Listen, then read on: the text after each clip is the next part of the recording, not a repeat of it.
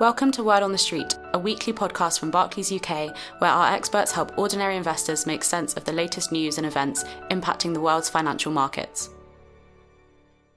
For this extra episode, we digest the positive news out this morning on one of the frontrunners for a viable vaccine against this latest coronavirus. What are the implications for the economy and investors? Phil Attreed, Head of Investment Consulting, speaks to Will Hobbs, Chief Investment Officer and Jean Paul Jaegers, Head of Asset Allocation. Hello, and welcome to this special edition of Word on the Street. You've certainly heard plenty from us in the last uh, week and, and last few days around what has been going on in, in uh, the US election. However, incoming news today, particularly focused around coronavirus vaccine, continues to demand probably a little bit more explanation, and particularly in the context of some pretty jaw dropping moves in capital markets today. So I'm happy to say that this time around, the market moves are definitely in the right direction for most investors, uh, with stock markets sharply up on the day today. Um, however, we thought it would be worthwhile gathering Will, our Chief Investment Officer, and JP Jaegers, our Head of Asset Allocation, just to quickly give their thoughts on what's been going on and their perceptions of, of market moves today. So, Will, let's just start off with you. If you could just start with the detail around what has sparked off, triggered these dramatic moves in stock markets today. Yeah, we, we live in amazing times, don't we, Phil? Essentially, what has happened is one of the front runners in the race to find and mass produce a vaccine against this latest coronavirus has announced early results from their late stage tests um, that found the vaccine to be strongly effective. Now, essentially, individuals who received two injections of this vaccine three weeks apart experienced uh, more than 90% fewer cases of symptomatic COVID 19 uh, than those who received a placebo. Now, that 90% level is really important as it suggests a vaccine that is materially more effective than many researchers have been cautioning was, was likely or possible. Now, you know, some caution obviously. Key information about this vaccine from uh, Pfizer and BioNTech, a German company, is not available. For instance, uh, we don't know whether the vaccine prevents severe cases, nor is there information on whether it prevents people from carrying the virus without symptoms. And also, this study has only been going for, for a couple of months, so we can't really say how long it'll provide protection for. You know, also, you know, just to further dampen things, uh, this this comes with you know this particular vaccine does come with sort of pretty well known distribution challenges. It, it, needs to be stored at super cold temperatures. I think it's like minus seventy degrees C or something similar. So that that makes it sort of quite difficult from from a distribution perspective. So it's good news. You know, very good news. In fact, you know, for, for, for those of us kind of looking, uh, staring down the barrels of you know more lockdowns and all that kind of thing. But there's more information needed and more peer review from you know outside scientists needed for, for sort of, you know, for, for, for more reassurance, I guess. Thanks, Will, Thanks uh, for, for the check there. I think, uh, JP, maybe if we I turn to you and if you could just give us a few highlights of some of the market movements that we've been seeing across different asset classes today, and in particular, I suppose, in the stock market, the trends that are worth paying attention to? Yeah, hi Phil. It, it has been really a remarkable day today. So we, the, the moves we see in financial markets are, are, are quite extreme. We see t- sentiment is turning quite fast. So across the board, we see signs of optimism now, in particular in sectors that had previously been hit quite hard. So think of the travel sector, uh, airlines, cruising, uh, small cap stocks. But equally, we also see that the, the stay at home companies, uh, like for instance, video call providers or indoor gym equipment, uh, they do actually the opposite. And here we see that prices fall as potentially we might be inching more towards a normal. Although the broad-based boost to stock markets, we, we yeah we do see a shift if we look under the hood and, and across the different sectors.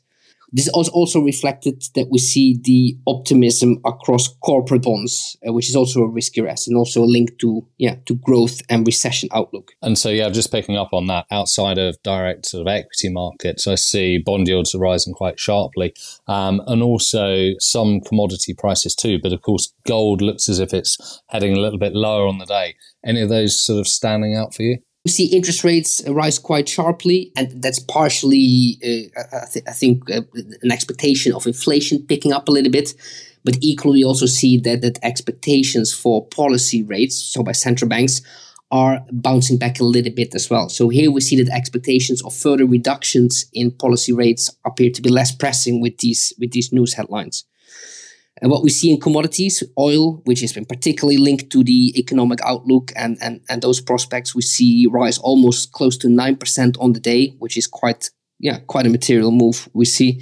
And if we look to gold and silver, uh, here we see that those are the assets that previ- that have typically been seen as the safe haven. They yeah they, they fell today just just like we see with bonds. So here in particular, yeah, because the need for safe havens and, and real interest rates. So that's that's the interest rate uh, that would be required in equilibrium inching up uh, as well. Great. And so, will, as you said, you know, attention will also turn, I think, to some of the other vaccines, some of the other vaccine trials that are out there at the moment, not least because, as you say, the distribution sort of issues potentially around the Pfizer one, and also the speed at which I think, you know, they can ramp production up. And so, you know, eyes will be on sort of whether or not some of the other trials come to fruition, and that will probably aid sort of global distribution sort of vaccine next year might we expect you know further moves again if uh, you know and, and this sort of momentum building if we see other good news in the coming weeks um, and any other sort of general observations you've got around that yeah, it's very difficult to say uh, what's priced in. Always, you know, it's always. Um, JP may well have some sort of more educated thoughts on this, but uh, you know, there's more art than science here. And it's quite interesting watching people try to work out what's baked in in terms of vaccines. So, mm-hmm. you know, some people look at, so the Good Judgment Project is one we've talked about before. This is sort of Philip Tetlock's group of super forecasters uh, and the evolution of the probability uh, of that group, uh, that that group see for an early vaccine, how that evolves and compared to market prices, people have sort of got some idea. And then people looked at, you know, the other day there was, you know, AstraZeneca had to pause its trials, as you, as you might well uh, know, based on an adverse reaction uh, of, uh, from, from one of the trial participants and the reaction in markets in that day. So people have put all this together and sort of tried to work out what was priced in. And some people have sort of assumed that, you know, I mean, I think the thing that we can come to without being too uh, strident is that there was already some optimism priced in mm-hmm. with regards to, you know, a, a a widely available vaccine next year.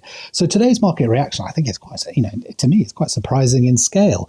Um, so I would sort of be quite surprised if there was sort of, you know, further upside of this scale uh, to be seen if you know further vaccines came in uh, came in positively. But you know the market is looking at the same information we are looking at. This is you know it's it's by no means a done deal. There's more data to come in. This is an early early read from the late stage trials. So you know potentially, if you do get more news, positive news, there may be more, you know, upside for risk assets in the short run, and maybe more in bond yields. It's certainly not something to rule out. And we do get, like you say, we are due more information on the phase three trials from the major front runners in the next couple of weeks. So it's going to be very interesting to watch. In truth. Yeah, and I mean, as you say, that I think certainly a wake up call today. Uh, you know, for some of those sort of bombed out sectors where people have, have, clearly gone very heavily into sort of pick up. You know, on the hope that uh, you know that this amongst other vaccines means that uh, at some point next year things might get a little bit back to normal. But just maybe a final reminder on the economic outlook and sort of how this how this particular news fits with our sort of views around the wider economy. It's massive, but it's hard to understate hard to overstate, sorry, uh, you know, how important, you know, the arrival of a safe, viable, you know, widely administered um, vaccine is for the world economy. You know, you're seeing it in the UK.